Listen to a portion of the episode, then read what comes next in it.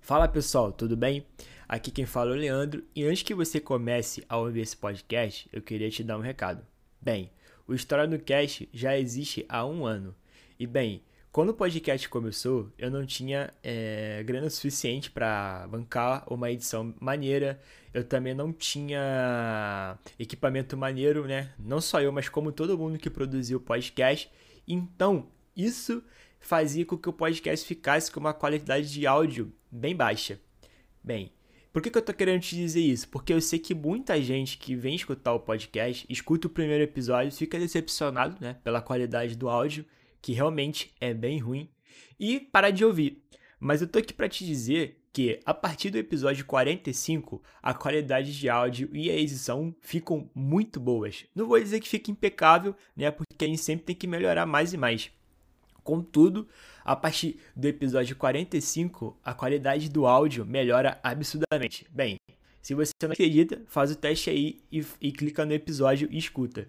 Bem, só isso que eu queria te dizer mesmo. É, te avisar que a qualidade desses primeiros episódios ficaram ruim porque né, produzir podcast é muito difícil, é caro e eu não tinha o dinheiro suficiente para poder fazer algo 100% bom. Ainda não tenho, né? Mas é, a melhora do podcast com o episódio 45 é bem significativa e queria te pedir que se você não gostar da qualidade da produção desse primeiro episódio, dos próximos episódios, que você dê uma segunda chance e escute a partir do episódio 45, que eu tenho certeza que você, que você não vai se decepcionar.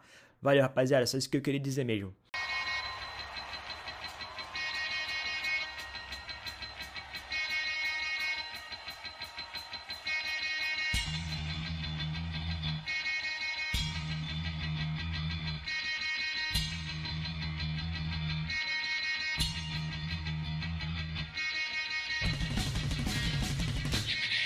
Fala, meus vestibulantes! Estamos aqui para mais uma História no Cast, que hoje não vai ser História no Cast, vai ser Geografia no Cast. É, como vocês sabem, nesse mês, os episódios do História no Cast eles estão voltados para quem vai fazer o Enem. É, eu e o Igor já gravamos dois episódios dos temas que mais caem em História no Enem, que o primeiro foi Era Vargas e República Velha, o segundo foi sobre ditadura militar é, vamos fazer mais temas. E para você que ainda não sabe né, que está acontecendo isso, é, corre lá para assistir esses dois últimos episódios, se você vai fazer o Enem. Ou se você não vai fazer o Enem, mas também quer relembrar né, essas duas matérias que são muito importantes e que eles costumam estudar no colégio. E hoje a gente resolveu fazer um episódio é, sobre coisas que mais caem né, de geografia no Enem em específico geopolítica, né? Que é o que todo mundo gosta, pau no cu da geografia física. E para ir... e para isso, né? Para falar sobre geopolítica é, no Enem, é, comigo e com o Igor tá aqui nosso grande amigo Edevart. Isso aí, aqui meu nome é Edevart, eu tô aqui trazendo a geografia para converter esses hereges. Gancou aqui história no cast, deu um golpe e agora é geografia no cast. Isso aí. Mas aí, debate. Pode, pode mandar, moleque. Manda ver aí. Então, tá. Brilha, faz seu nome. Brilha. primeiro, primeiro eu gostaria aqui, né, de fazer uma observação, né, que a geografia é a história no espaço, enquanto a história é a geografia no tempo.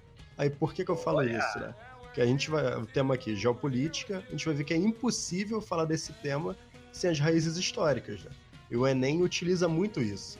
Questões e mais questões que mesclam diversas facetas geográficas e linhas do tempo. Então a gente vai ver nesse programa desde Guerra Fria, Nova Ordem Mundial, até blocos econômicos e Primavera Árabe.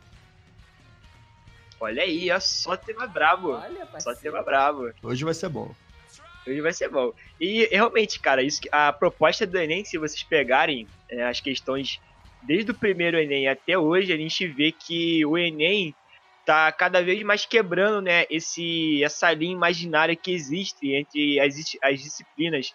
A gente pega uma questão, a gente vê que ele tem para você conseguir resolver, você tem que ter um conhecimento de história, um conhecimento de geografia, às vezes até de filosofia ou sociologia, isso só em uma questão, né? Perfeito, perfeito. Exato. E é por isso que a gente realmente tem que fazer esse trabalho aí de interdisciplinaridade, é porque a gente pensou em fazer esse, esses temas aí voltados para o Enem agora, né? Mas ano que vem, se ainda existir Enem, né? Se ainda existir faculdade para vocês entrarem, né? Pra vocês entrarem, a gente vai tentar fazer uma coisa mais maneira ainda. A gente vai tentar, sei lá, fazer um episódio de história junto com biologia, junto com física. Vai ficar tipo um cosmos aí do Carl Sagan. Caraca, que ideia, que ideia maneira, cara. Pois é, ideia. Eu tô cuspindo ideia, Carmel. Tudo, tudo bem, tô cuspindo ideia. Mas enfim, vamos lá. Fala, Não, fala. Porque só esse programa aqui, né, já fica já bem didático, né? Que a gente sempre vê na geografia, né, eventos em outros tempos e lugares que afetam aqui e agora, né? Uhum. Então tá uhum. ali casado com a história, né? Pô, agora eu tô curioso para ouvir já com a biologia. É, cara, vamos ter um trabalhinho aí, mas dá para fazer sim, só pesquisar e tal. Dentro do meu peito, não encontro um jeito da gente viver em paz. Vamos lá, Devash. Vamos começar. Então, vamos começar então aqui com um resumo lá sobre a União Soviética, como ela surgiu? Bora, bora, seu comunista. Ah, vamos bora. lá, vamos lá. Já que todo mundo em casa aqui na história, então. então aí, vocês lembram lá, vamos puxar lá 1917, Primeira Guerra Mundial, Revolução Russa. Sim, sim. Ah, sim, pode ser. É, pode ser, pode ser. Então, lá, Primeira Guerra Mundial, né, 1914. 1917 tem a Revolução Russa, né? Aí, consequência direto disso, em 1922 surge a União Soviética. Aí, décadas mais tarde, né, já com o fim da Segunda Guerra, a gente vê o um mundo dividido em dois blocos. Né? O mundo bipolar, que dividiu o mundo em capitalismo e socialismo. Então, a gente já vê esse conhecimento histórico ali em questões de geopolítica. Tem que ter essa base já. Sim, sim. Então tá. E essa questão né, da geopolítica, né?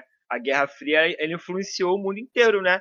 Para a gente ver aí na, na Guerra das Coreias, na Guerra do Vietnã, ou seja, a, esse, esse, esse espectro né, ideológico dessas duas potências é alterando ali é, o mapa de vários países. Perfeito, né? perfeito.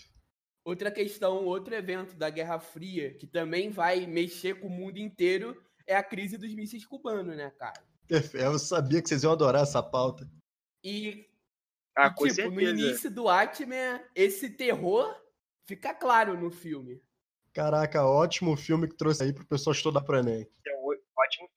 E, pô, cara, e detalhe, tem uma curiosidade que depois do evento das crise, da crise dos mísseis cubanos, é, o Nikita Khrushchev, o presidente dos Estados Unidos, eles mantêm um telefone de, de linha direta entre a Casa Branca e Moscou para mostrar o medo que esse evento proporcionou. É, porque quase deu merda, né, cara? Porque a intenção né, da, de, da União Soviética mandar mísseis nucleares para Cuba não era destruir os Estados Unidos, né? Porque já tinham mísseis nucleares na Turquia, que ficava perto da União Soviética. Ou seja, o que, que a União Soviética queria. É, qual o recado né, que a União Soviética, a União Soviética queria mandar para os Estados Unidos? Olha, né? Vocês estão com mísseis aqui apontados para a gente, a gente está com mísseis apontados para vocês.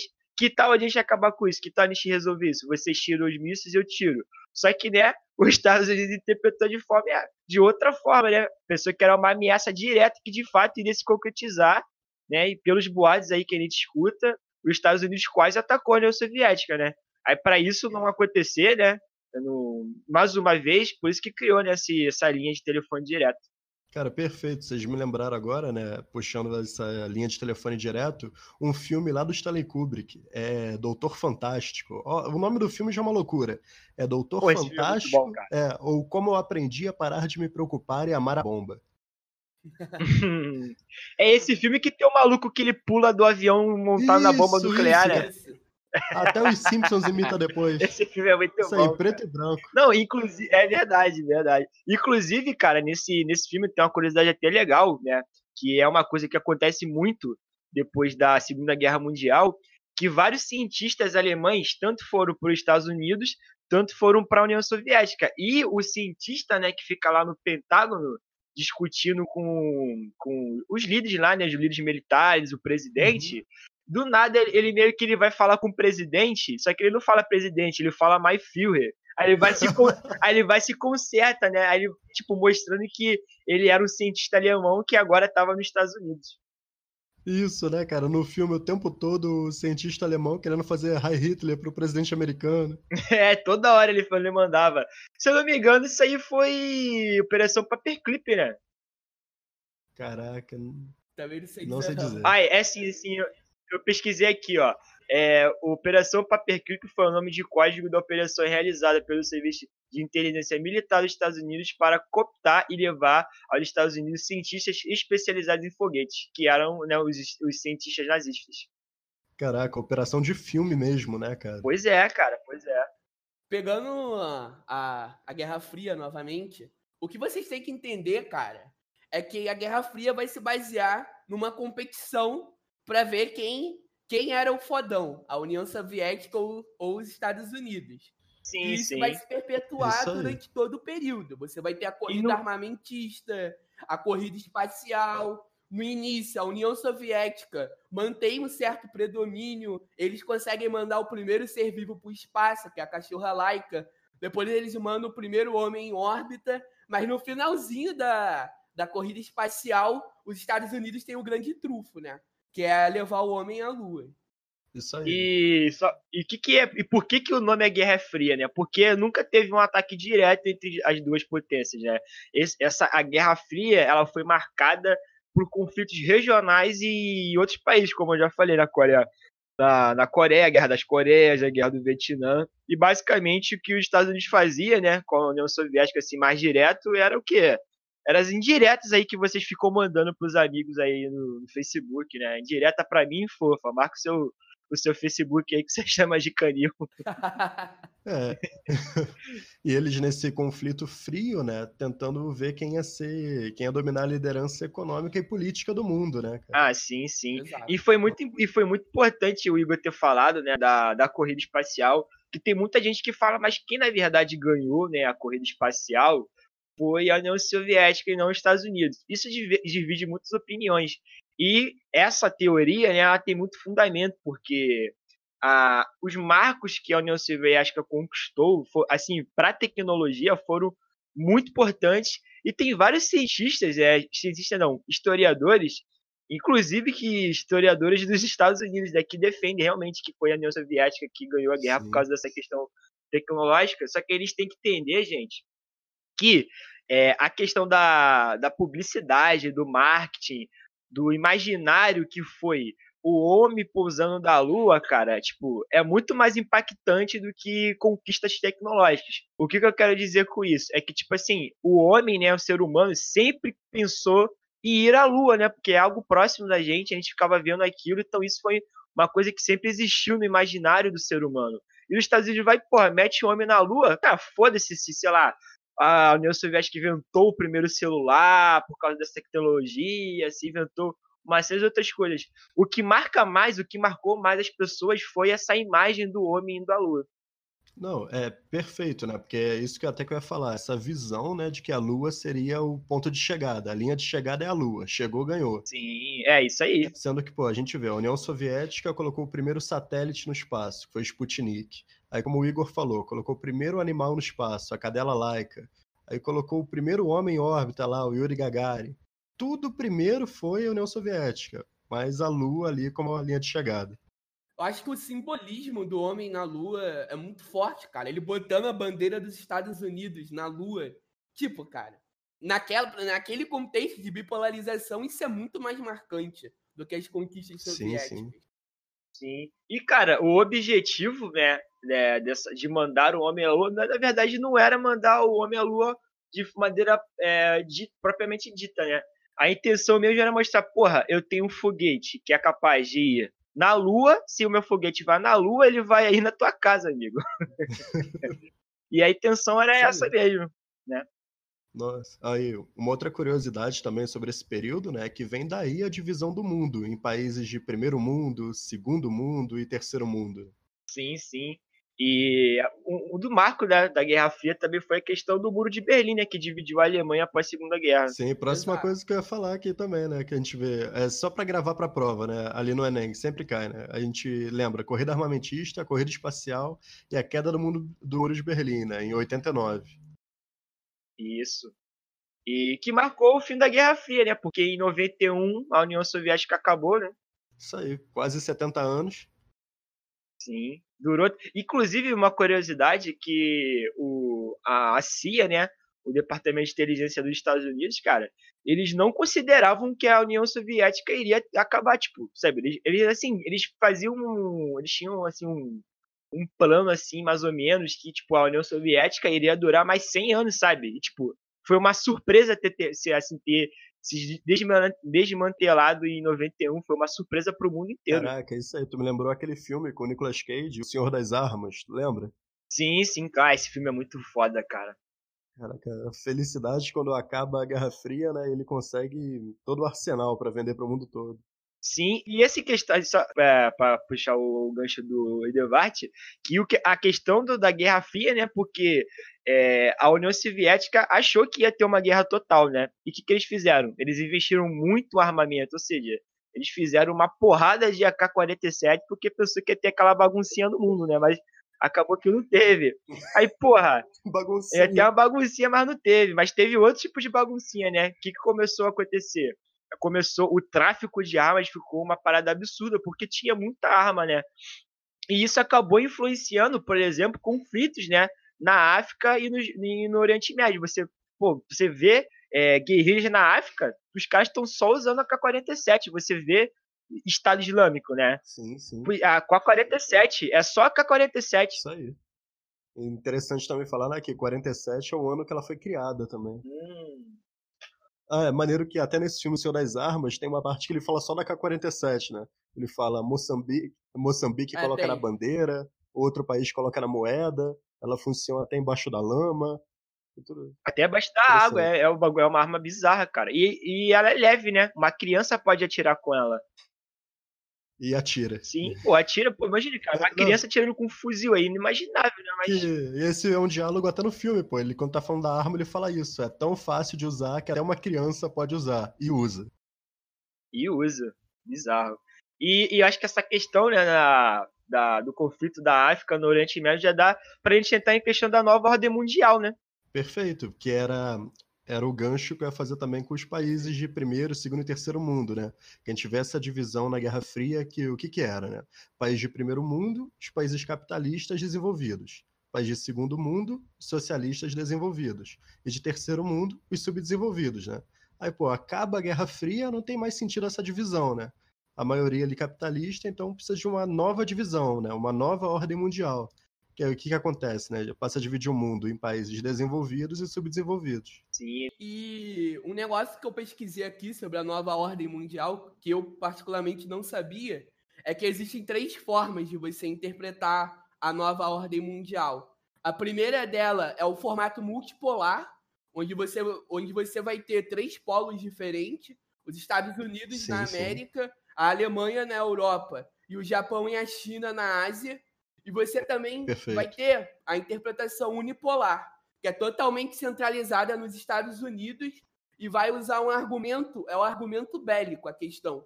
Ou seja, qual Isso é o país que mais gasta com, a, com armamento, com intervenção? É, é os Estados Unidos. Perfeito. Eles saem vitoriosos do conflito, né? Como o país com a maior quantidade militar, né? Eles ficam como unipolar nesse sentido, né? A gente vê multipolar, porque, pô, acaba a Guerra Fria, aí já vem mais a globalização, aí várias potências surgindo, né? A gente vê o Japão, a China, aí já fica esse, esse combate econômico e financeiro, né? Pô, muito interessante. E tem também a interpretação da polaridade, que não existe um polo fixo. Não, e a gente também vê os tigres asiáticos, né, sendo influenciados por políticas, né, norte-americanas. Pô, esse é um nome muito maneiro, né, cara? Tigres asiáticos. É, sim, sim.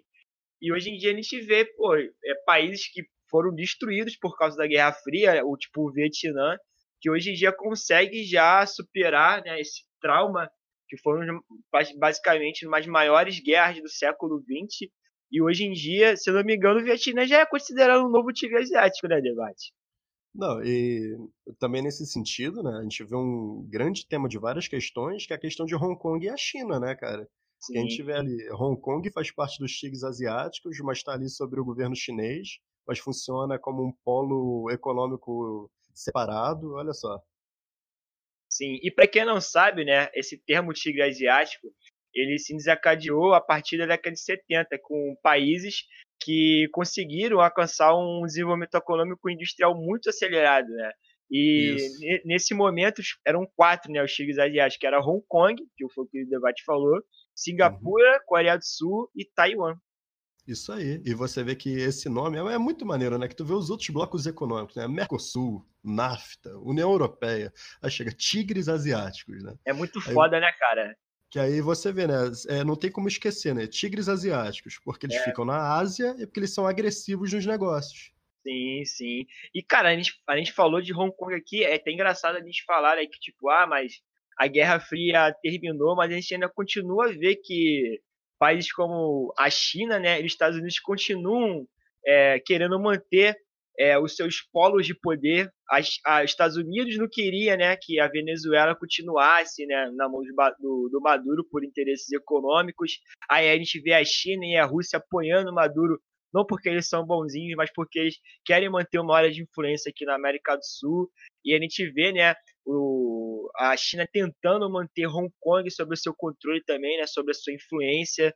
E a gente vê que os Estados Unidos está tentando ali meter um dedinho ali para te, tentar tirar Hong Kong da China. E a gente vê que, na verdade, é, essa questão da Guerra Fria, né, de, a própria questão né, da guerra econômica, né, a guerra econômica entre a China e os Estados Unidos, né, são traços aí né, nesse mundo bipolar, né, nesse mundo de influências.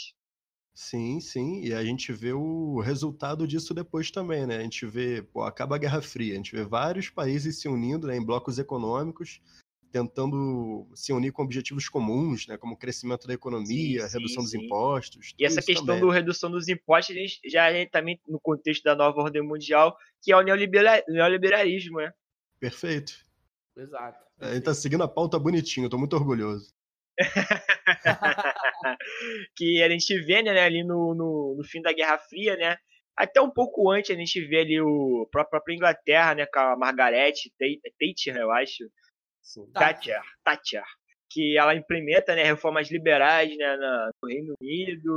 A gente vê o Ronald Reagan nos Estados Unidos também. E aqui a gente vê isso acontecendo com o Collor de Mello, né? que foi que foi impeachmentado e a, acho que a explicação legal né que assim para pessoas as pessoas entenderem né a diferença do liberalismo entre, e o neoliberalismo é que no liberalismo as empresas ficavam né assim sem muito controle estatal e deu merda, né? Porque elas fizeram merda, que é basicamente o que a maioria das empresas fazem, né? Que é merda. Aí, depois da crise de 29, né? A crise de superprodução, a gente vê ali o Keynes, né, com o keynesianismo, que é uma que busca ter um maior controle estatal, né, sobre o Estado e depois de um tempo, né, esse controle estatal, é, segundo alguns, né, se mostrou ineficiente e se buscou, né, um meio termo entre né, o liberalismo e o keynesianismo, que foi o neoliberalismo, né? As empresas têm uma, uma determinada, uma certa liberdade, mas o mercado faz um. fica ali de olho, né? Fica, fica te regulando um pouco. É, cara, acho que é basicamente a estrutura do nosso Estado brasileiro atual, né, cara? Nossos governantes ficam em função do mercado. É, e lembrar aquela característica também, né, de privatização das empresas estatais, né? Sim, Exato. a gente teve a privatização, por exemplo, da Vale, né, que era a Vale do Rio Doce. A Vale foi privatizada os serviços de companhia de celulares também foram privatizados. Isso aí. E daí surgiu a Anatel, né, que é o que eu, assim, o, a, o os aparelhos telefônicos, né, foram privatizados, né, esse monopólio. Só que foi surgiu o que a Anatel para poder vigiar essas empresas, né, que foi o que eu disse. Sim. É, a, as empresas têm, né, uma maior liberdade, só que o Estado está ali, né, é, vigiando, né, para proteger o, o, consumidor e a própria economia. Né? Perfeito, né? E, tipo, e esse Estado que tá vigiando tá em função do mercado que influencia essas empresas privadas. Ou seja, então né, é, uma, é uma vigilância Eu meio aqui. bosta. É, ainda entra em outro aspecto também, né? Porque sempre privatizam com argumentos claros, né? Que tipo o argumento de que a empresa geralmente ou é corrupção ou tem um atendimento ruim, né? Aí entra a privatização. Aí é curioso, né, que nas últimas décadas, ah, vários países da Europa chegaram a comprar novamente várias empresas que tinham sido privatizadas, porque esses problemas não tinham sido solucionados. Pô, nos Estados Unidos, cara, o, a, teve, a China tava querendo comprar uma empresa estatal e o Trump deu não, cara. Então é aquela lógica, né? Liber, né, neoliberalismo para os países subdesenvolvidos e protecionismo para os países desenvolvidos, né? Perfeito, né, cara? Perfeito. E a Inglaterra tá, tá restatizando vários serviços que foram privatizados, é né? Que são os serviços vagos, como é, distribuição de água, é, acho que a própria questão de distribuição de energia elétrica, a limpeza das ruas, estão tudo se tornando do Estado de novo, porque eles viram que privatizar não deu certo. Só que como o Brasil, né, aqui a gente gosta de uhum. fazer o que já fizeram, mas para dar errado, não. aí a gente está sempre aqui atrasado, né, cara, com tudo, inclusive com o podcast, né?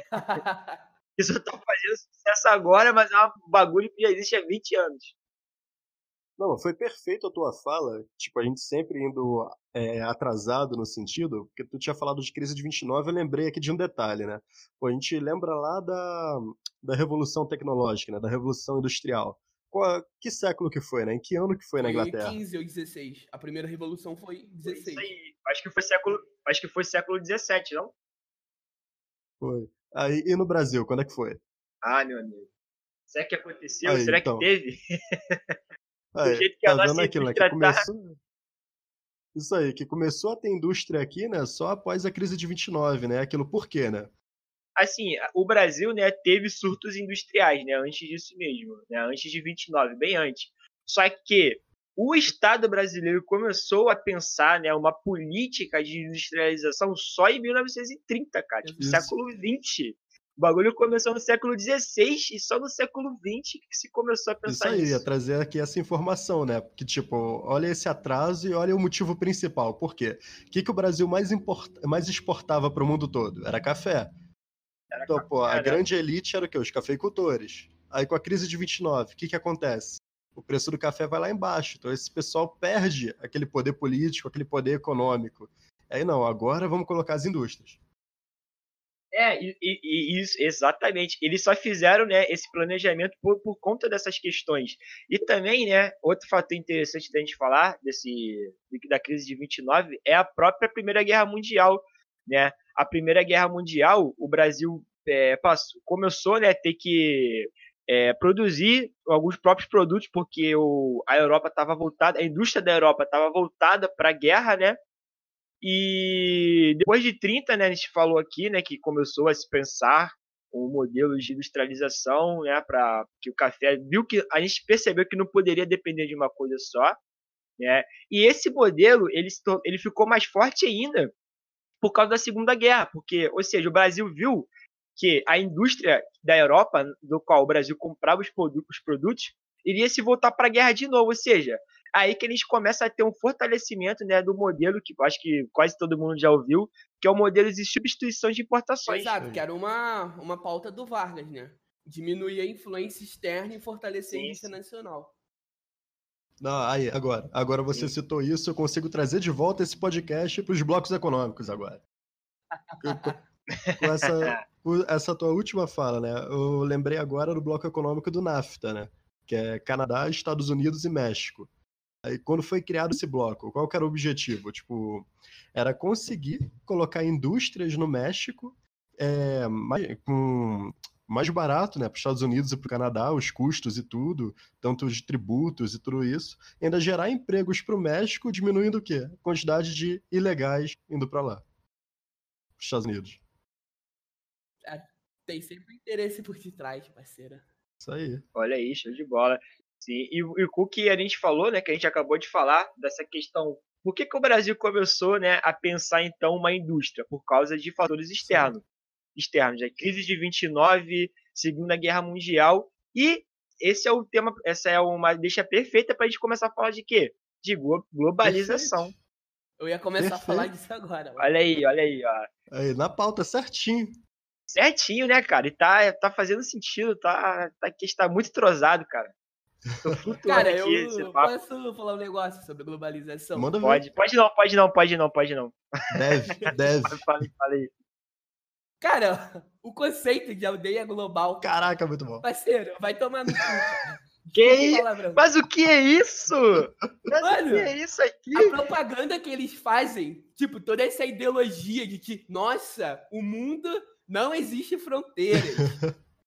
Todos nós estamos conectados numa grande aldeia global. Parceiro, pergunta pro imigrante do México que tenta ir pros Estados Unidos se ele, se o mundo existe ou não existe Pô, fronteira. perfeito, perfeito. Tem uma tese aqui que eu vou te refutar. É só você pegar aí o Ronaldinho Gaúcho em vários rolês aleatórios aí pelo mundo. O, o Ronaldinho Gaúcho é o único membro aí da aldeia global. Só ele. Só ele. Não, tu, Só ele, porque tu- o resto. tu lembrou agora, até por isso que na geografia, né, a gente fala muito que em vez de ser ordem mundial, né, a nova desordem mundial, né? Porque você, Exato. você vê esse efeito no mundo, né? Tem as fronteiras, tem lá, mas as finanças, né, o mundo financeiro corporativo não respeita a fronteira, você vê o capital, você vê a desorganização. Nossa. Sim, isso é, é um contraste da questão da, da aldeia global, né? É, um- é uma crítica aí, né? Que infelizmente eu vou ter que fazer essa crítica aqui. E, mas realmente tem essa, essa questão do- dos imigrantes. Mas também tem o outro lado, do- alguns conceitos assim dentro do conceito de aldeia global que eu também acho muito interessante, que é pensar que é, a- as culturas estão é, toda hora se influenciando, né? A gente vê aí que a gente consome, né? é, os filmes dos Estados Unidos, isso acaba às vezes mudando, né? Algumas coisas do nosso estilo de vida. A gente viu aí, né, cara? É, o, o recém-lançado filme do Coringa, que, porra, meu irmão, o vagabundo tava esperando isso aí há muito tempo, tava com hype lá em cima. A gente, eu assisti, gostei muito, né? E a gente vê também aí agora, né, cara? Você vê adolescente no Twitter de 12 anos usando foto de coreano, filho. Olha aí, ó. Olha aí, cara, assim, É. é, é incrível, cara. A gente vê o. Você pega assim, o, jo- o, o jovem padrão no Twitter. Eu- gente, eu não tô criticando vocês, não. Eu não tô usando vocês, não. Eu só tô real- realmente falando a realidade. É, você pega um jovem do Twitter, ele tá com uma foto de algum membro K-pop, né? De algum grupo K-pop, algum, algum grupo K-pop. Ele tá. Enquanto ele tá com essa foto no Twitter, né? Do Twitter dele, ele tá falando sobre o quê? Ele tá falando de anime.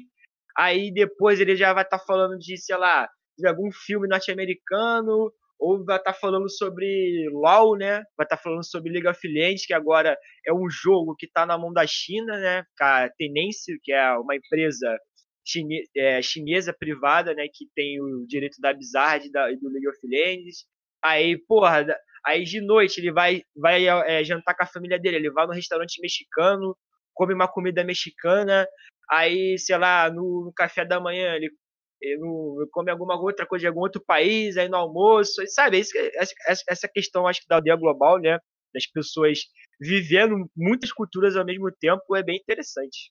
Não, isso que tu falou, eu até lembrei, acho que a última vez que eu fui no cinema, acho que foi ver Coringa também, aqui no cinema, em Juiz de Fora, antes do filme sempre passam vários anúncios, tipo, por exemplo, de shows que foram filmados e vai ser exibido no cinema, sabe? Aí Sim, tinha um sim. dos, um dos shows, era um grupo K-pop. Um grupo é da Coreia do Sul. Olha aí, ó. E um outro aspecto disso também, né? Tá falando, é, muitas questões do Enem é, sobre globalização, sobre geopolítica, começam assim, né? Mostrando, por exemplo, um carro e falando onde cada parte é feito, onde a propaganda é feita, onde que é filmado, para onde que vai. Sim, sim. Que você acaba colocando, tipo, onde ele é feito, no lugar que mais convém, né? Tipo, ah, é feito nos Estados Unidos, pô, mas na verdade não é. Você vê muitas questões com isso, é bem maneiro. Sim. E isso que o Iderlach tá falando é, da produção acaba sendo uma das características da globalização, né, cara? Os produtos que são produzidos, é, produtos tecnológicos, ou até tênis, por exemplo, hoje em dia eles são produzidos em locais, de, em locais subdesenvolvidos, onde você vai ter uma mão de obra mega barata. é, nesses países, normalmente, você vai ter uma flexibilização de leis Sim. ambientais. Então, tipo, todos esses países subdesenvolvidos eles vão fazer uma política para para englobar essas empresas estrangeiras, que elas vão vir para esses países é, lucrar absurdamente e mandar remessa de lucro pro Pô, país perfeito. Cara, você falou de tênis, você falou de tênis, só pra fazer um comentário aí. É, a Nike, né, é uma empresa norte-americana dos Estados Unidos. Ela não tem uma fábrica nos Estados Unidos. Aí. Aqui, aqui tem formação, aqui, aqui tem formação. E, cara, tem uma curiosidade interessante que eu vi hoje, na verdade. Quando o produto vem escrito na etiqueta é Brasil, só que tá com Brasil com Z, na verdade, esse produto não foi produzido no Você Brasil. tá brincando. Tipo, o que foi produzido aqui no Brasil é algo mínimo. Como, por exemplo, ou botar a etiqueta ou produzir, sei lá, o Caceta. cadastro do tênis. E todo o resto do produto é produzido lá fora. Eles botam a etiqueta como se tivesse produzido no Brasil, mas sei lá, 95% da linha Caralho, de aí produção é lá foda. fora. Isso aí eu não, não sabia não, mano. Caralho. Caraca, eu não fazia ideia. Olha aí, o programa com informação. Aqui tem informação. Caraca, muito bom. Eu ia falar também da. Ia citar a fala do Igor também, né? Que a gente vê que os países brigam entre si, né? Pra chegar às empresas ali. Tipo, ah, se essa empresa. A empresa tem dúvida de qual país ela vai. Aí você vê a política. Ah, se vier pra cá, não, não vai ter que pagar imposto por 10 anos. Por aí vai, fica essa competição. Sim, e nesse contexto né, de empresa, entra um conceito também que é muito importante, que é o conceito de multinacionais, né? Perfeito. A gente vê, né, as multinacionais que também podem ser Exato. chamadas, né, de transnacionais, que, para quem não sabe, elas são empresas que realizam diversas atividades em diferentes nações, né, em diferentes países. E um exemplo perfeito para mesclar o conceito de multinacional com, com globalização, a gente pode dar um exemplo aqui no Brasil, que é o festival do Bumba Meu Boi, que todo mundo sabe, que tem o touro azul e tem o touro vermelho. A Coca-Cola, ela patrocinou esse evento em um ano. E o que a Coca-Cola fez nesse, nesse, nessa região que acontece o festival? Agora eu não me lembro qual é o qual é o estado do Brasil que acontece, mas isso aí vocês podem pesquisar na internet. Mas enfim, nesse estado, o que começou a acontecer? A Coca-Cola começou a vender é, a lata vermelha, né? Que já é vermelha por si só, e uma lata azul, porque tem o boi azul e tem o boi vermelho, para impulsionar, né, as pessoas a comprarem, né? A, se você torce pro boi azul, você compra do azul. Se você compra, torce pro vermelho, você compra do vermelho. né? E outro exemplo também muito legal que a gente pode dar é que vocês sabem que na Índia né, as pessoas não comem carne de, de, de boi, né? Porque lá o boi é sagrado, lá, lá os gados, cookies, né, são sagrados. Caraca. cara. É... Aí, o que, que, que, que, que, que o McDonald's faz? Porque o, Mac, o McDonald's vende hambúrguer com carne de boi. O que, que eles fazem? Lá, a carne que é vendida não é de boi, é de ovelha. Ou seja, a gente. Caraca. É, pois é. Aí que, que a gente começa a perceber, né? Que essas empresas, né, pra, elas começam a, a se adaptar para lugares que elas vão, né? Para Índia, seja para Índia, para África, países da África, ou qualquer outro lugar. Então, eu acho que é um marco muito forte também, né? Da globalização, dessa mistura de, de culturas. Exato. Ó, um detalhe aqui, um detalhe aqui. Pesquisei aqui, o Bumba Meu Boi é no Maranhão. A terra do Maranhão. Guaraná Jesus. Ah, Cara, ai, meu Deus, cara, outro dia eu vi que o criador do Guaraná Jesus era ateu, cara. Sim, pô, sim. pô, eu vi isso O nome dele- o nome-. É, o nome dele é Jesus. É isso, caralho, mano. Ele, tipo, na, ele tinha acho que uma farmácia, mano. Aí na entrada da farmácia ele tinha um bagulho de Satã, eu acho que é muito engraçado, mano. Cara, quando eu li essa porra, eu fiquei rindo muito. Eu falei, cara, não é possível o, o criador do Guaraná Jesus é ateu, mano. Caraca. Eu fiquei rindo muito. É muito bom citar multinacional também, né? Até essa imagem, tipo, no setor de alimentação, né? Que geralmente o pessoal pensa muito em marca de roupa ou em empresa de avião. E, pô, tu deu o exemplo do McDonald's, da Coca-Cola. Foi ótimo, né? Porque duas coisas, né? Tu vê, citando, né? Tem o filme do McDonald's também, que é muito bom para ter essa ideia, né? Que no final mostra a expansão internacional. E a gente vê, por exemplo, a forma como essas empresas agem, né? De comprar qualquer concorrente, comprar tudo. Um exemplo, a companhia da Pepsi, né? A PepsiCo, Pepsi Company, é, comprou no Brasil, por exemplo, todinho, sim, cara. sim. E a gente começa a ver uma tendência maior, né, desses oligopólios. Uhum. né, que tem o, o monopólio, né, e tem o oligopólio quando são empresas, né, comprando várias outras empresas. Isso aí. Aí a, a, o mundo perfeito da livre concorrência some. Aí, tu tá bem comunistinha hoje, hein, cara? Tu tá Eu bem tô, comunistinha hoje, hein? Mas para pra pensar, né, cara? Só cinco empresas gigantes que vendem tudo que a gente consome. Não, e o mais engraçado é que teve um, um cara, né, que, que ele, mora, ele mora nos Estados Unidos, que ele foi pra Cuba. Aí ele foi e tirou foto do mercado, tipo, numa prateleira só tinha um tipo de produto, né? Aí ele falou, nossa, aqui, olha que como que Cuba é ruim, você só tem é, como comprar um tipo de produto. Caralho, meu amigo, vem aqui no Brasil então. Tu vai, tu vai na porra do mercado. Todos os refrigerantes, e basicamente todas as cervejas são da Ambev, sim, porra. sim. Não, Exatamente. Essa aí é a fa- você tem uma falsa de sensação verdade. de que você pode escolher uma outra empresa, mas é a mesma empresa, sim, pô. sim. Tu, tu ainda vê isso também agora com o mundo financeiro, né? Pô, o Brasil tem quatro, cinco bancos gigantes que decidem tudo, né, cara? Aí fica a gente pagando as maiores taxas de crédito do mundo por causa disso. É, 385% ao ano. Não, nem me lembra disso, cara. Nem me lembra disso. Bizarro, né, cara? Bizarro. E, né, nesse contexto, né, a gente já falou um pouquinho, né, dos, dos blocos econômicos, que é até uma tentativa, né, desses, países de reagirem, né, a grandes potências. A gente, você falou um pouco do NAFTA, né, a gente tem lá a União Europeia, aqui no Brasil a gente tem o Mercosul, Uh, tu me lembrou um detalhe. Tu, tu me lembrou um, de- um detalhe importante que é bom lembrar que a gente fala muito só desses blocos econômicos e tem tipo dezenas, dezenas de blocos. E a gente sempre aborda tipo União Europeia, NAFTA, Mercosul, Tigres Asiáticos e tem muito bloco. Eu nunca né? pesquisei a Muito. fundo essa questão de quantos blocos, mas Sim, realmente, sim. provavelmente deve existir muitos mesmo. É porque gente só foca nos mais importantes, né? Entre aspas. Sim, são dezenas, cara, muita coisa. Sim, sim. Né, e assim, falando sobre tudo isso, né, de globalização, a gente falou de umas coisas legais, né, que é essa questão do, do McDonald's né, vendendo carne de ovelha na Índia, a gente falou aqui da questão do Buma Bobô, mas também a gente falou dos, dos pontos negativos, né, que são a questão dos imigrantes, né, porque parece que a globalização é só o dinheiro que circula, né, mas os imigrantes não podem circular. É, tem vários outros problemas também, vocês conseguem encontrar outros problemas na, na globalização? Ó, esse que tu citou foi ótimo, que, pô, várias questões que eu consultei para preparar as minhas falas, né? Era justo isso. Você viu o fluxo de dinheiro, fluxo de mercadoria, mas o de pessoas não podia. É, seletividade. Hum, sim, sim, sim.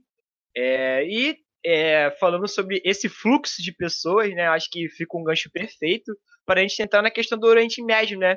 Que as guerras provocadas no Oriente Médio fez um fluxo de, por exemplo, da Síria, né? Quantas pessoas que saíram da Síria, né? Sim, sim.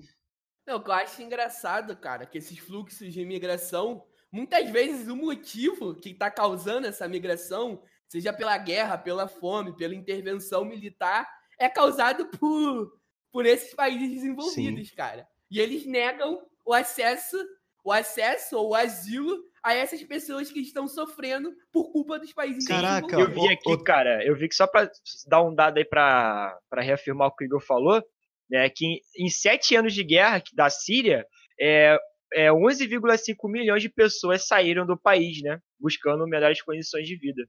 Não, e o Igor falou muito bem, né, ali sobre os países desenvolvidos que causam os conflitos nos subdesenvolvidos, que tem um filme perfeito sobre isso, que é o Hotel Ruanda. Com certeza, é verdade. É porque a gente vê ali, né? Tem muita gente que pergunta, nossa, por que, que na África tem tanta pobreza, né?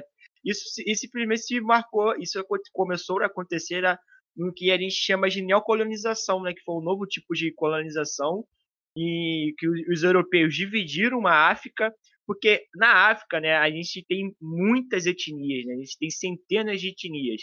E como é que os países europeus eles dividiram a África? Eles pegaram, por exemplo, esse território aqui vai se chamar Ruanda, né? É, Eles criaram, né, um estado artificial. Só que dentro desse estado, vamos supor, tinham cinco etnias, né? Beleza. Depois que o estado se tornou, depois que o país se tornou independente, o que, que começou a acontecer? Essas cinco etnias, elas começaram a brigar, né, por, por poder, né, pelo, pela hegemonia de poder, né? Ou seja, a, a criação desses estados artificiais, né, pelo, pelos europeus, foi um grande problema na África e, e, e por isso que é um dos motivos que geram, geram guerras até hoje, né? Ainda tem, né, a questão de que dentro da, de Ruanda, acho que tem os Totes e os Hutus. É isso? Então, Acho que é Tuts, né? Tutsis, isso, é Tutsis e Hutus. eu tava vendo que quando a Bélgica chegou, né? Foi a Bélgica que colonizou a Ruanda. Eu tava vendo que, tipo assim, os Tutsis, eu não me lembro agora direito, gente, depois vocês pesquisam, mas é mais ou menos isso. Eu acho que os Tutsis, ele, a atividade econômica deles era muito mais, assim, valiosa para os europeus do que os, do que os Hutus. Aí, o que, que os europeus fizeram? Eles, eles colocaram, né, a, as pessoas, os grupos que tinham menos atividade econômica favorável, favorável a eles, é, abaixo desde que tinham a atividade econômica favorável aos os, belgas. O que, que isso começou a causar? Isso começou a causar uma rivalidade muito forte que não existia entre eles, né? E quando o país se tornou independente, é, é essa rixa entre eles ficou muito forte, porque nesse período de colonização, os que eram subjugados eram, eram tratados muito maus pelos que estavam na, na cadeia de poder acima deles. E foi isso que motiv... isso foi um dos motivos que motivou, né, o massacre de Ruanda, foi um acerto de contas por aqueles que se sentiam subjugados, né? Eu acho que esse é um exemplo perfeito de um país europeu é, atuando, né, de maneira extremamente negativa, alterando a, a, a lógica, né, daquele lugar, de como que ele funcionando, criando um estado artificial e, e depois volta. que dá a merda, né? Eles querem fechar as fronteiras. Né? Eles não respeitam a, as particularidades culturais e sociais desses países. Simplesmente chegam intervindo, mudando o modo de vida deles, e depois, quando a merda toda tá feita, eles querem negar o acesso a essas pessoas, né? Sim, sim, sim. Isso aí. E ainda volta na, ainda volta na globalização, né? Que a gente vê em um momento do filme e na história real mesmo, que as armas usadas foram facões, porque eram mais baratos, e foram comprados da China por sim, 50 sim. centavos Inclusive, de dólar. tem um documentário que é muito bom que fala sobre isso, que é o Fantasmas de Ruanda, né? Gente, é um documentário muito pesado. Assim, vocês vão escutar histórias assim que vocês não parece que nem existiu, cara. Você sabe aquela história que é tão bizarra que você custa acreditar?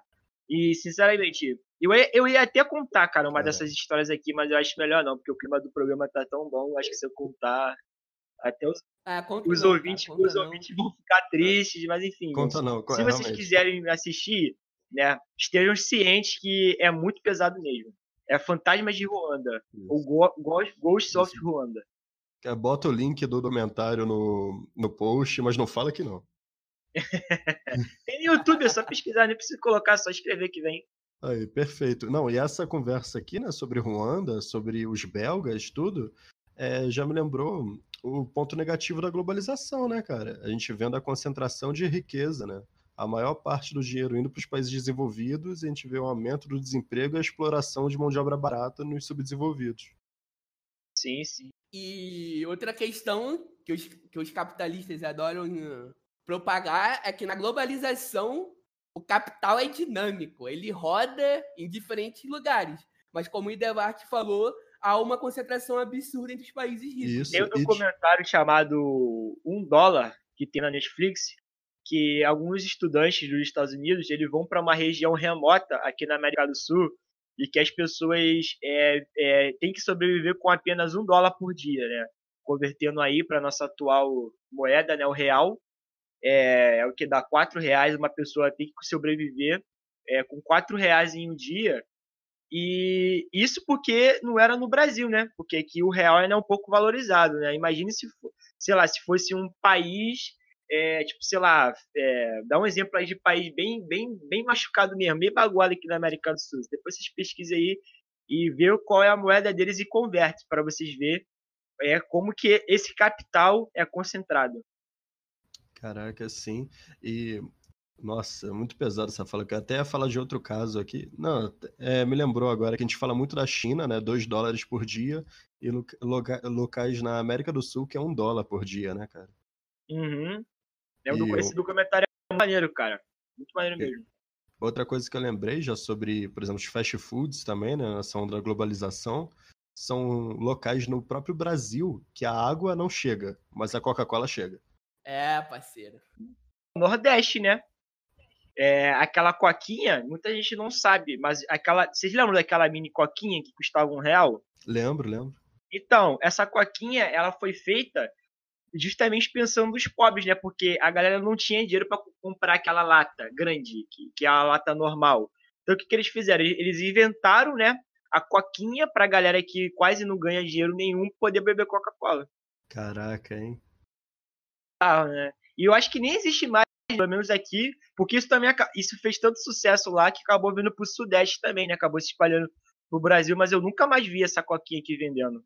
Ah, mas tem aquela de plástico, que também é pequenininha, né? Sim, Essa tem sim. bastante. É, acho que foi isso, foi isso. Acho que se transformou nisso. Foi é, isso aí, exatamente. É, Virou a de plástico. Essa acha muito ainda. Sim. Falou de Oriente Médio, é legal de falar um pouquinho sobre Primavera Árabe, né? Vamos lá, só uma coisa que eu queria pedir antes da gente entrar nisso, só um adendo aqui sobre a globalização que a gente esqueceu. Pode falar que é importante lembrar, né, porque a gente sempre fala globalização e associa muito a esse surto de tecnologias, de transporte, de comunicação, tudo muito rápido, mas pô, tem que lembrar que a globalização é mais antiga do que parece, né? Porque ela vem lá desde a expansão marítima europeia, né, lá século XVI, século XV. É, lembrar tem, disso para Enem também. Tem historiador que defende que a globalização já, já começou a acontecer né, nesse tempo e tem uns que começam, que defendem, né, que começou propriamente dita ali no século XIX, no século XX, né. Inclusive um professor nosso deu um exemplo bem interessante de que de como que era feita a pizza, né? Não é isso, nego? Tu lembra do, do que o Calil falou? Não. Cara, ele deu um exemplo de como que eram feitas, acho que um, um, eu acho que era pizza, cara. Eu não me lembro agora se se era o macarrão. Que uma coisa. Cara, acho que era macarrão. Era macarrão, macarrão. macarrão na Itália, o Marco Polo, não é? Não, não lembro agora, cara, mas eu acho que um, assim, alguns ingredientes que são essenciais de você colocar no macarrão é, é são de, de vegetais oriundos né? aqui da América. Sério? Sério, pô. Eu sabia essa, Sério, eu sabia essa é. história com a China, né? Que o macarrão era italiano, mas a forma de, tipo, uma, a massa não era italiana, os italianos que temperaram o negócio, sabe? Uhum. Olha aqui, ó. É, o, maca... o tomate. O tomate, ele é originário da América Central e do Sul. O tomate não é um alimento que, que existe na, na Europa. Ou seja, o molho de macarrão, né, o molho de tomate, né, que é, é, é uma coisa essencial no macarrão, né, no macarrão italiano, ele veio aqui da América. Sim. O molho bolonhesa. E isso no século XVI ali, pô, século XV e XVI. É. Olha aí, ó. Caraca. Caraca, e tu vê isso em tudo que é massa italiana, né, cara? É molho bolonhesa. Exato. Sim, pô. E tipo assim, nego paga que, ah, não, porque isso é um prato da italiano, não sei o quê, mas, pô, os ingredientes, alguns ingredientes veio de várias partes do mundo. Aí, as, as, a história e a geografia na gastronomia agora. Pois é. E a gente também vê os temperos, né, cara? que a expansão marítima nada mais foi do que os caras atravessar o mar para comprar gominho aí, ó, de sazão. Cara, Isso inclusive, aí. na videoaula que eu assisti, o cara ele fala que a expansão marítima tem gente que defende que começou. Não, a globalização começou na expansão marítima. Sim, aí, foi, é o que eu vejo também. Depende, cara, porque, por exemplo, tem gente que acha que a Idade Média foi até o século XVII, tem gente que acha que foi até o século XVI. É, exato. É porque é isso aí, gente. História e geografia não é uma coisa só, né? Existem várias. As pessoas pensam de forma diferente, né? E, e é legal, inclusive, né? Ver esse, esse, essas linhas né, é, de pensamento diferentes. E eu acho que a gente pode entrar no consenso aqui, né? Que é, por exemplo, só para lembrar para o Enem que a globalização é muito mais antiga, tipo, três, quatro décadas atrás. Exato. Sim, sim. E, e, dando outro exemplo também, é, é, muita gente sabe, né, que a Espanha foi achou, né, metais preciosos primeiro que Portugal, né, foi lá, lá na Bolívia, na, na montanha de Potosí, inclusive 70% da prata que existe hoje no mundo saiu de Potosí, para vocês verem o quanto que os europeus, os espanhóis tiraram de prata, né, da, da Caraca. É muita coisa. E o que aconteceu? É, a prata era uma moeda muito valiosa, né? Era algo muito valioso. Só que conforme os europeus, né, os espanhóis, foram tirando prata, prata, prata, prata, é aquilo, né? Se tem muito, não é mais valioso, né? E, inclusive, isso gerou uma crise econômica muito grande na Espanha que impactou a Europa como um todo, que foi conhecido como a crise dos preços. Olha aí, ó. Uma coisa retirada aqui da, Caraca. da América do Sul também impactando a Europa. Ah, tipo no Brasil quando queimaram café, né? Isso é, é isso aí, é isso aí. Uma guerra fria dentro do meu peito. Não encontro um jeito da gente viver em paz. E vamos lá, Diego, vamos falar da Primavera Árabe. Vamos lá então, né? Não, esse já é perfeito, né? Primavera Árabe, nossa, cara, que tem um aqui é bem atual também com. Não, vou lá, eu já até me confundo aqui de tão animado que eu fico. Quem tiver, né? Vamos fazer primeiro um resumo dela, né? Que foi a onda de protestos no Oriente Médio ali por volta de 2010, né? Que Isso, em- que aconteceu no norte da África. Isso, envolveu países como o Egito, a Líbia, a Síria, a África que dividem a África do Norte, né? E Em Argélia, isso, Tunísia. E o Kuwait, Líbano. Isso aí, o que colocam como principal, né, para essas revoltas, para esses protestos, foi a comunidade se juntar graças às redes sociais, né? A gente, vê Sim, os- sociais. a gente vê várias questões do Enem também que usa charge, que tipo, as pessoas em vez de segurarem armas nas mãos, estão segurando os símbolos das redes sociais. Em vez de segurar um fuzil, tá segurando o F do Facebook, por exemplo. Uhum, uhum. Aí ia fazer o paralelo com, por exemplo, a gente vê as redes positivas na União Popular nessa época, né? E nas últimas eleições no mundo, né, a gente vê o contrário, né? A gente vê surgir as fake news, né? As ondas por usar as redes sociais influenciando de forma negativa, né? Sim, sim. Aí vamos lá, então, E é interessante a gente falar também, tu falou de fake news, né? Que tem muita gente que acha que a fake news surgiu Sim. agora, né? Mas na verdade, ela ficou. Não é que ela surgiu agora, ela ficou forte porque ela foi impulsionada pelas redes sociais, né? Mas a fake news, né? Fake news sempre existiu. isso aí. Acho que é legal a gente falar sobre isso também, porque eu acho que pode até cair no Enem, né? Alguma coisa, né? Alguma questão sobre fake Sim, news. sim. E sobre a Primavera Árabe também, né? Aí já entra em vários memes do História no Pente agora. A gente falar sobre o petróleo. Sim, sim. sobre a economia por causa do petróleo, né? Que a gente vê muita, a gente Olha vê muitas questões. Já até, já até pousou um gavião aqui no meu ombro. Eu até- acho que eu até mandei pra você, né? A imagem, tipo, uma questão do Enem, que era os Estados Unidos mandando tropas pra ajudar lá na Primavera Árabe. Aí, só que na verdade era em busca do quê? Do petróleo. Sim, sim. A resposta correta era isso, eles visando ali o controle econômico do petróleo. Sim, sim. Eu acho engraçado as motivações que eles inventam pra poder explorar o petróleo. Tipo, Nossa, é levar a muito bom. liberdade, a democracia. Caraca. Parece desenho animado, não parece? Cara? Podia fazer né, um desenho animado. né? Porque é umas, é umas motivações que parece que só engana, sabe? Aquelas velhinhas de 80 anos, sentimentais, Chore se sabe? você chorou. Ah, tão- Isso, isso aí. Repasse aqui no zap. É, e acho que é basicamente isso, né? É, Basicamente Acho que isso é- tudo. sim, sim. E é, a gente falou aqui um pouquinho, né, de, da, da geopolítica, mas é, eu também eu me lembro que na época que, que eu estudei, né, geopolítica pro Enem, eu também tive que estudar geografia física, e eu fiquei impressionado o quanto que a geografia física também influencia na, geogra na própria geopolítica, né? Não, agora, então, chegamos aqui na geografia, agora eu vou falar. Agora eu vou falar. Que Fala aí pra gente finalizar. Fala um que- pouquinho aí. Que, infelizmente, em muitos países, né, é, quando você estuda geografia, tem essa diferença de geografia física e geografia humana. A gente vê isso muito até mesmo na Europa. Só que também tem o- a outra parte da geografia que você entende que é impossível você estudar um sem estudar o outro, que é tudo uma coisa só. Que o que influencia a geografia física influencia a geografia humana. Acho que até não tem exemplo melhor do que um terremoto, né, cara? Uhum. Ah, com certeza. E tem um outro exemplo também que é o Japão, né, cara? Que, tipo, o território dele é vulcânico, ou seja, você não tem recursos naturais, e isso vai influenciar a política do Japão na Segunda Guerra, Perfeito. que é a política imperialista para dominar outros países e explorar os seus recursos naturais e, com isso, mobilizar o seu parque industrial. né? Caraca, ótima fala, Igor. Cara, inclusive, isso. O que. Vocês sabem qual que é a, a diferença do Japão pra África? Não. É muito- é muito bom esses não Muito que o maneiro Igor lança, mesmo. esses não, esses não Tudo todo É, sincero. não, É, porque, cara, Porque se a gente pegar os países da África, os países da África são o quê? Eles são extremamente ricos, né? Sim. Tem diamante, tem petróleo, tem tudo. E o Japão não tem porra nenhuma, não tem nada. O solo do Japão não é rico em nada.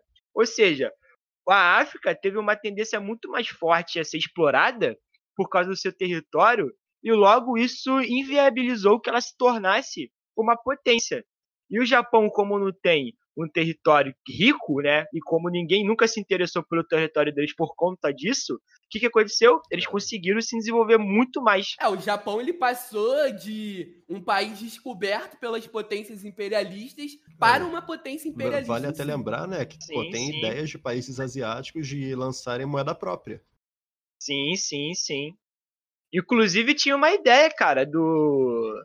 Acho que do Brasil e da China lançarem uma moeda própria juntos. Caraca, essa eu não sabia. Sim, foi, lá, foi na época da Dilma, né? Mas. Ah, então a gente já ia esquecer de falar sobre os BRICS, né, cara? Olha aí, ó, falou da, da China, da. E aí, ali, ó, vamos falar dos BRICS. O que, que são os BRICS? Vamos lá, Brasil, Rússia, Índia, China e África do Sul. As, poten- as potências emergentes, aí como um bloco econômico visando ideias é, semelhantes, né? O desenvolvimento econômico e financeiro desses países. Sim, e BRICS significa tijolo, né? Que, ou seja, é uma referência, né? A essa construção de um novo paradigma, paradigma econômico do mundo. Meu Deus, tantos anos nessa indústria vital e nunca tinha me caído essa ficha. Olha aí, ó. Aqui tem informação, parceiro. Eu tô chocado aqui. Olha aí. Eu lembrei, aí, ó. lembrei até daquele site, é Shitbricks. Você lembra? Ah, lembro, lembro, lembro, lembro, lembro. É, enfim, é, enfim, acho que é isso, né? É isso. Cara, na verdade me surgiu uma dúvida. Fala aí, aqui. fala aí. Tipo, a gente teve a ascensão no Brasil de um governo completamente entreguista e neoliberal que vai privilegiar suas relações com os Estados Unidos ao invés do BRICS. Tipo, como é que fica o BRICS em si tendo um presidente como o nosso? Cara, eu só sei que tu tá muito comunista e eu vou ligar pro DOPS aqui, cara. Mas, mas tu vê que essa dúvida também vale pro Mercosul, né, cara? Ah, sim, Exato, verdade, cara. verdade. Cara, eu só sinto que a gente tá ferrado mesmo. Sim, sim, sim. É, essa é a conclusão. Não, eu só, só pra finalizar aqui o podcast, queria lembrar que eu não conheço o Igor, eu não sei como é que ele veio parar nesse podcast, eu não sei como é que ele veio parar aqui na sala, nunca vi ele na vida e eu não sei quem ele é. Não, é bom, é bom dar esse aviso, esse aviso também, né? Que todas as minhas opiniões foram pautadas em dados, não foram opiniões. Eu tava transferindo dados pra cá, eu só pesquisas e pesquisas. Eu sou inocente. É, valeu, rapaziada. Valeu, Valeu, gente. pessoal. Valeu.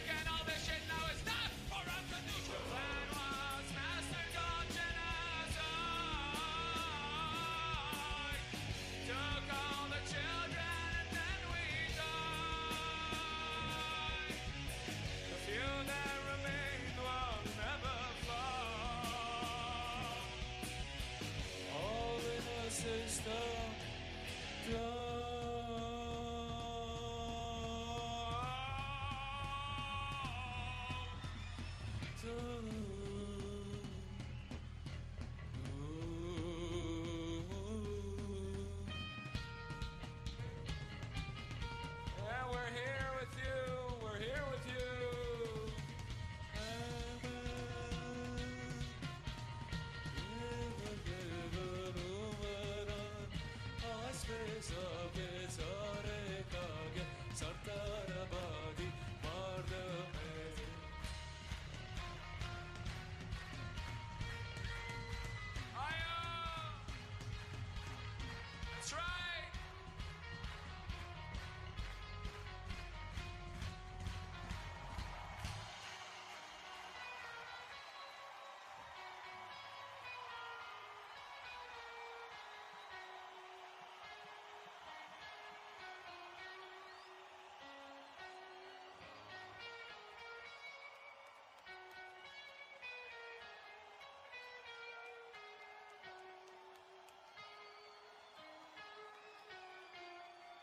Thank you.